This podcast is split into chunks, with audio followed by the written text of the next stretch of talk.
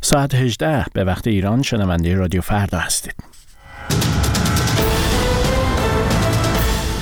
نیروهای اوکراین از های دیگری از دونتسک عقب نشینی کردند.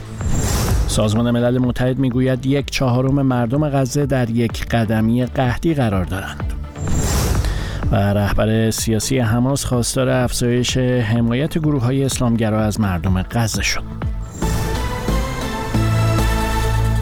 خوش آمدید به این بخش از خبرها و گزارش ها من مهران کریمی هستم. سخنگوی ارتش اوکراین می‌گوید نیروهای این کشور از بخش های دیگری در منطقه دونتسک عقب نشینی کردند. طی هفته های اخیر ارتش اوکراین با کمبود تسلیحات روبرو بوده. موضوعی که باعث عقب نشینی نیروهای اوکراینی از بخشهایی از کشور شده.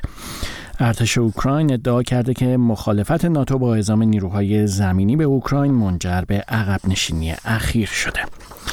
یک مقام ارشد امور بشردوستانه سازمان ملل متحد می‌گوید دست کم 576 هزار نفر در نوار غزه در یک قدمی قحطی قرار دارند. رامش راجا سینگهام در گزارش خود به شورای امنیت هشدار داد که در صورتی که اقدامی برای مهار این موزل صورت نگیرد وقوع قحطی تقریبا اجتناب ناپذیر خواهد بود.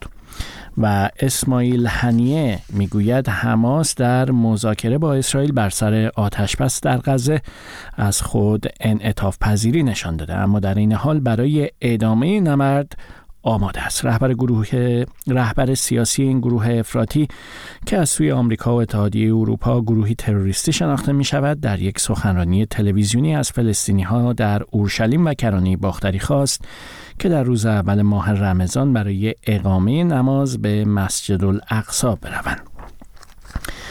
اما چند ماهی بیشتر تا پایان کار مجلس شورای اسلامی باقی نمانده و مجلسی که رهبر جمهوری اسلامی آن را انقلابی خوانده و ستوده اما برخی از مردم و کارشناسان معتقدند که این مجلس نه تنها به حل مشکلاتشان کمک چندانی نکرده بلکه با مطرح کردن و تصویب برخی طرحها ممکن است به مشکلاتشان هم اضافه شود.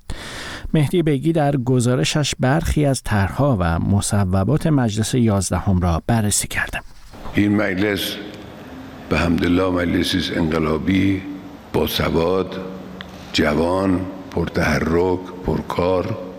توصیف رضایتمندانه رهبر جمهوری اسلامی از مجلس یازدهم در حالی است که بسیاری از مردم از عملکردش ناراضیاند. این نظر برخی از مخاطبان رادیو فردا. این انتخابات انتصابات پیش رو نماینده شهرمون ما نمی‌شناسیم. چه برسه بخواد بره وعده هاشون مطمئن باشین دروغه. نمی‌تونن کاری بکنن. وقتی که پولها داره در کشورهای دیگه خرج میشه. سوریه فلسطین عراق. چیزی برای مردم ما نمیمونه ای وسط. اینا نزدیک انتخابات حالا شروع کردن به پوشش اجباری رو کمی شل گرفتن. مردم نباید گول بخورن. من به هیچ عنوان در انتخابات شرکت نمی کنم چرا؟ چون حتی اگر ما بی معرفت باشیم بی تفاوت باشیم نسبت به انقلاب محسا نسبت به وضع اقتصاد موجود باز شرکت در انتخابات بیمعنیه چرا؟ چون اصلا اینها رو شورای نگهبان که یک نهاد غیر انتخابی هست و یک نظارت استصوابی داره انتخاب کرده اما علت نارضایتی مردم چیست؟ مروری بر برخی از مصوبات اصلی مجلس می تواند پاسخ این سوال را بدهد.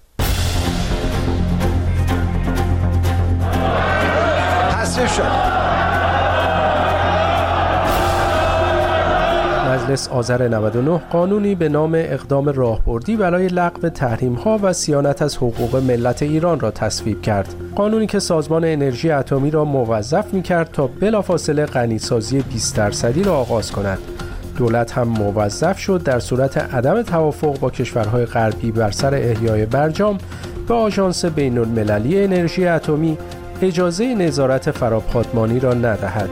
طرحی که احتمال هر گونه توافق با غرب برای لغو تحریم ها را زیر سایه خودش برد. یک ماه بعد مجلس طرحی با عنوان اقدام متقابل ایران در برابر ترور قاسم سلیمانی را تصویب کرد. نابودی اسرائیل تا سال 1420 و ارسال کالاهای اساسی به غزه از بندهای مهم این طرح بودند این در حالی است که بسیاری از مردم داخل ایران برای تهیه همین کالاها با مشکلات فراوان اقتصادی روبرو هستند. مجلس مهر ماه 1400 قانون حمایت از خانواده و جوانی جمعیت را تصویب کرد. با تصویب قانون حمایت از خانواده و جوانی جمعیت منافع خانواده ها در اولویت قرار گرفته است. قانونی مقایر با حق انتخاب خانواده ها در فرزندآوری که در پی بیش از چهل بار تاکید آیت الله خامنه ای تصویب شد. مسئله فرزند آوری بسیار مهم. مسئله نسل طرح افزایش سن بازنشستگی از تازه ترین مصوبات مجلس است که صدای شاغلان را به خاطر افزایش سنوات کاری درآورد. 60 سالمی دارم 30 سال واقعا از 17 سالگی من دارم کار می‌کنم ولی اصلا می‌بینم هیچ به دردم نمی‌خوره. یعنی دارم هرس می‌خورم که دارم هنوزم کار می‌کنم. الان من مادر خودم دو سال دیگه باید بازنشست بشه 30 سالگی بخواد دوباره از سنش اونقدر میره بالا که نمی‌تونه اصلا هیچ کاری دیگه انجام بده. با بالا گرفتن انتقادها مجتبا زنوری نماینده قوم دو هفته بعد این توضیح را داد. بعضی از نماینده ها متوجه موضوع نشدند و رأی دادند. از جمله خود بنده. مجلس سه طرح دیگر را هم مطرح کرده است. طرح سیانت از حقوق کاربران در فضای مجازی، طرح ممنوع خروجی دانشجویان معترض و طرح ممنوعیت نگهداری از حیوانات خانگی. طرحهای سگانه مسکن هم که نه به خانهدار شدن مردم کمکی کرد و نه حتی توانست جلوی افزایش سرسام‌آور اجاره خانه ها را بگیرد. لایحه جنجالی موسوم به هجاب و افاف هم که رئیس مجلس گفته به زودی و پس از تأیید شورای نگهبان به دولت ابلاغ می شود. به نظر می آید که انتخابات 11 اسفند از رونق چندانی برخوردار نباشد. این ارزیابی مهدی فتاپور فعال سیاسی و عضو هیئت سیاسی اتحاد جمهوری خواهان در آلمان. این طبیعیه که مشارکت بسیار پایین خواهد بود. امروز هیچ شور و شوقی برای انتخابات در هیچ کدوم از لایه های جامعه وجود نداره و حتی خب طبیعتا تعدادی در انتخابات شرکت می‌کنن یا رژیم رو تایید می‌کنن قبول دارن یا کسانی که به خاطر دلایل مختلف سنفی فردی یا تحت فشار قرار گرفتن رأی میدن. ولی اون کسانی که آگاهانه رأی میدن به خصوص در شهرهای بزرگ شرکت نمی‌کنن. برخی از کارشناسان معتقدند مجلس یازدهم به طور ویژه بر تصویب و ارائه طرحهای مورد نظر حکومت تمرکز داشته. این بخشی از اهداف این مجلس از زبان رئیسش محمد باقر غالیباف در مراسم افتتاحیه آن. مجلس یازدهم خود را متعهد به ادامه دادن راه شهید سلیمانی در افزایش توان محور مقاومت به عنوان راهبردی غیر قابل تغییر دانسته و حمایت از ملت فلسطین حزب الله لبنان گروه های مقاومت حماس جهاد اسلامی و مردم مظلوم یمن را وظیفه انقلابی و ملی خود به حساب می آورد تمرکز بر سیاست هایی که بسیاری آنها را عامل افزایش تنش در خاور میانه می دانند. مهدی بیگی بود که در گزارشش مروری داشت بر طرحها و مصوبات مجلس یازدهم. پدر الیاس محمدی جوان طبعی افغان که ماه گذشته توسط یکی از حامیان جمهوری اسلامی به پایین پل نیایش در تهران پرتاب شده بود به فرشته نگاه از بخش افغان رادیو اروپای آزاد می‌گوید که مقامهای ایران هیچ گونه اطلاعاتی از جزئیات کشته شدن فرزندش به او ندادند. گفته می شود الیاس محمدی پاکبان توسط فردی که تصور می کرد او مشغول کندن پرچم های سالگرد پیروزی انقلاب اسلامی است به پایین پل پرتاب شده است. او یک نفر برای شهرداری کار می‌کرد از پول پاس کرده بود خیابون. شما در کجا زندگی می‌کنین؟ بر شما کی گفتی گپه؟ ما با او با او بی با افغانستان زندگی می‌کنم برار همینجا با پوشی با پیشی بود. الیاس محمدی چند ساله بود؟ چه وقت ایران رفته بود؟ 19 ساله بود. ایران 6 سال میشه ایران رفته بود. به خاطر چی؟ 6 سال می‌شد. واسه واسه غریبی واسه یک لقمه نونی. در ایران همراه کی بود الیاس؟ همین هم که باید اون فامیلا ما یک دوست بچه دیگه خود همراه بود. برار هم با پیشی بود. برای شما از اتفاق کی گفت؟ چه رقم خبر شدین؟ برادی با ما زنگ زد. با زد گفتن ایلیاس از از تیر از پول پرت کرده وضا کرده همینطور من برادی بیا خود جنازه که بیامد با افغانستان حالی باز اون وکیل کردیم ایران حالی امروز به تیران رسیده جنازه ایلیاس به تیران بود در روز یه روز شنبه دیگه بیا بود به افغانستان که اینجا بزرگ کردیم دوازده شو به تیران بود شنبه که گذشت باز شما دفنش کردین؟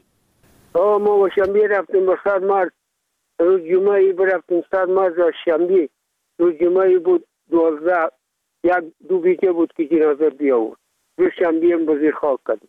در کجا خاک کردین جنازه را؟ در کجا سپردین؟ با افغانستان بندی بینفش ولسوالی اوبی بود و قریه بندی بینفش خب در ایران باز برادرش که امرایش از او چی گفت؟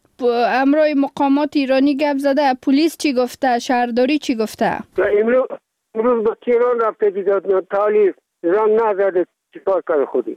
حالا قضیه رو شما می‌فهمین که چی گپ شده؟ نه قضیه اصلی قضیه همین براری خبر داره. صدای پدر الیاس محمدی جوان طبعی افغان که ماه گذشته توسط یکی از حامیان حکومت جمهوری اسلامی به پایین پل نیایش در تهران پرتاب شد رو شنیدید.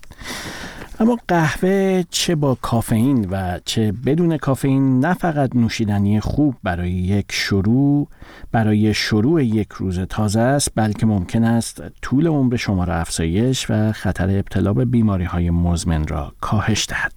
اردشیر طیبی گزارش می‌دهد. اگر قهوه می نوشید خوب است بدانید که این نوشیدنی علاوه بر طعم لذیذ ممکن است برای سلامتی شما نیز مفید باشد. و عمر شما را افزایش و خطر ابتلا به بیماری های مزمن را کاهش دهد. یکی از برجسته ترین نتایج مطالعه اثر قهوه بر سلامت انسان این است که مصرف کنندگان این نوشیدنی چه با کافئین و چه بدون کافئین کمتر مستعد ابتلا به دیابت نوع دو هستند. چندین مطالعه مختلف نشان داده افرادی که روزانه 3 تا 4 فنجان قهوه می نوشند در مقایسه با افرادی که کمتر و یا اصلا قهوه نمی نوشند حدود 25 درصد کمتر در خطر ابتلا به دیابت نوع دو قرار دارند. کارشناسان می‌گویند قهوه چیزی فراتر از یک نوشیدنی کافئین دار است و دارای صدها ترکیب دیگر است که می‌تواند بر متابولیسم بدن ما اثری شگفتانگیز داشته باشد. اما کافئین موجود در قهوه باعث می شود که به خصوص اگر منظم آن را نمی نوشید با افزایش سطح آدرنالین، افزایش فشار خون و افزایش سطح قند خون حساسیت شما نسبت به انسولین کاهش پیدا کند. راب فاندام کارشناس اثرات قهوه بر سلامت و استاد دانشکده بهداشت عمومی مؤسسه میلکن در دانشگاه جورج واشنگتن می‌گوید به همین دلیل است که چندین دهه پیش دانشمندان معتقد بودند نوشیدن قهوه به کلی مضر است. فاندام می‌گوید در آن زمان اطلاعات بیشتری در دسترس نبود و پژوهشگران در آن آزمایش ها صرفاً به موارد مورد مطالعه قهوه یا کافئین خالص می‌دادند و بعد از چند ساعت اثرات مخرب آن بر بدن را ثبت می کردند.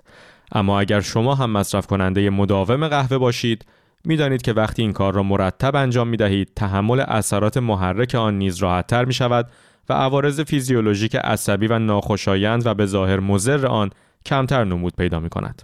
اما زیاده روی در مصرف قهوه مانند زیاده روی در مصرف هر چیز دیگری مذرات خود را دارد.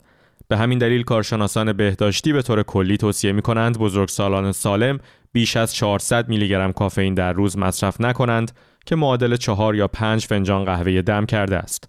راب فاندام می‌گوید احتمالاً دو تا 5 فنجان قهوه در روز محدوده است که در آن افراد مزایای سلامتی مانند کاهش خطر دیابت، بیماریهای قلبی و برخی سرطانها را مشاهده می کنند.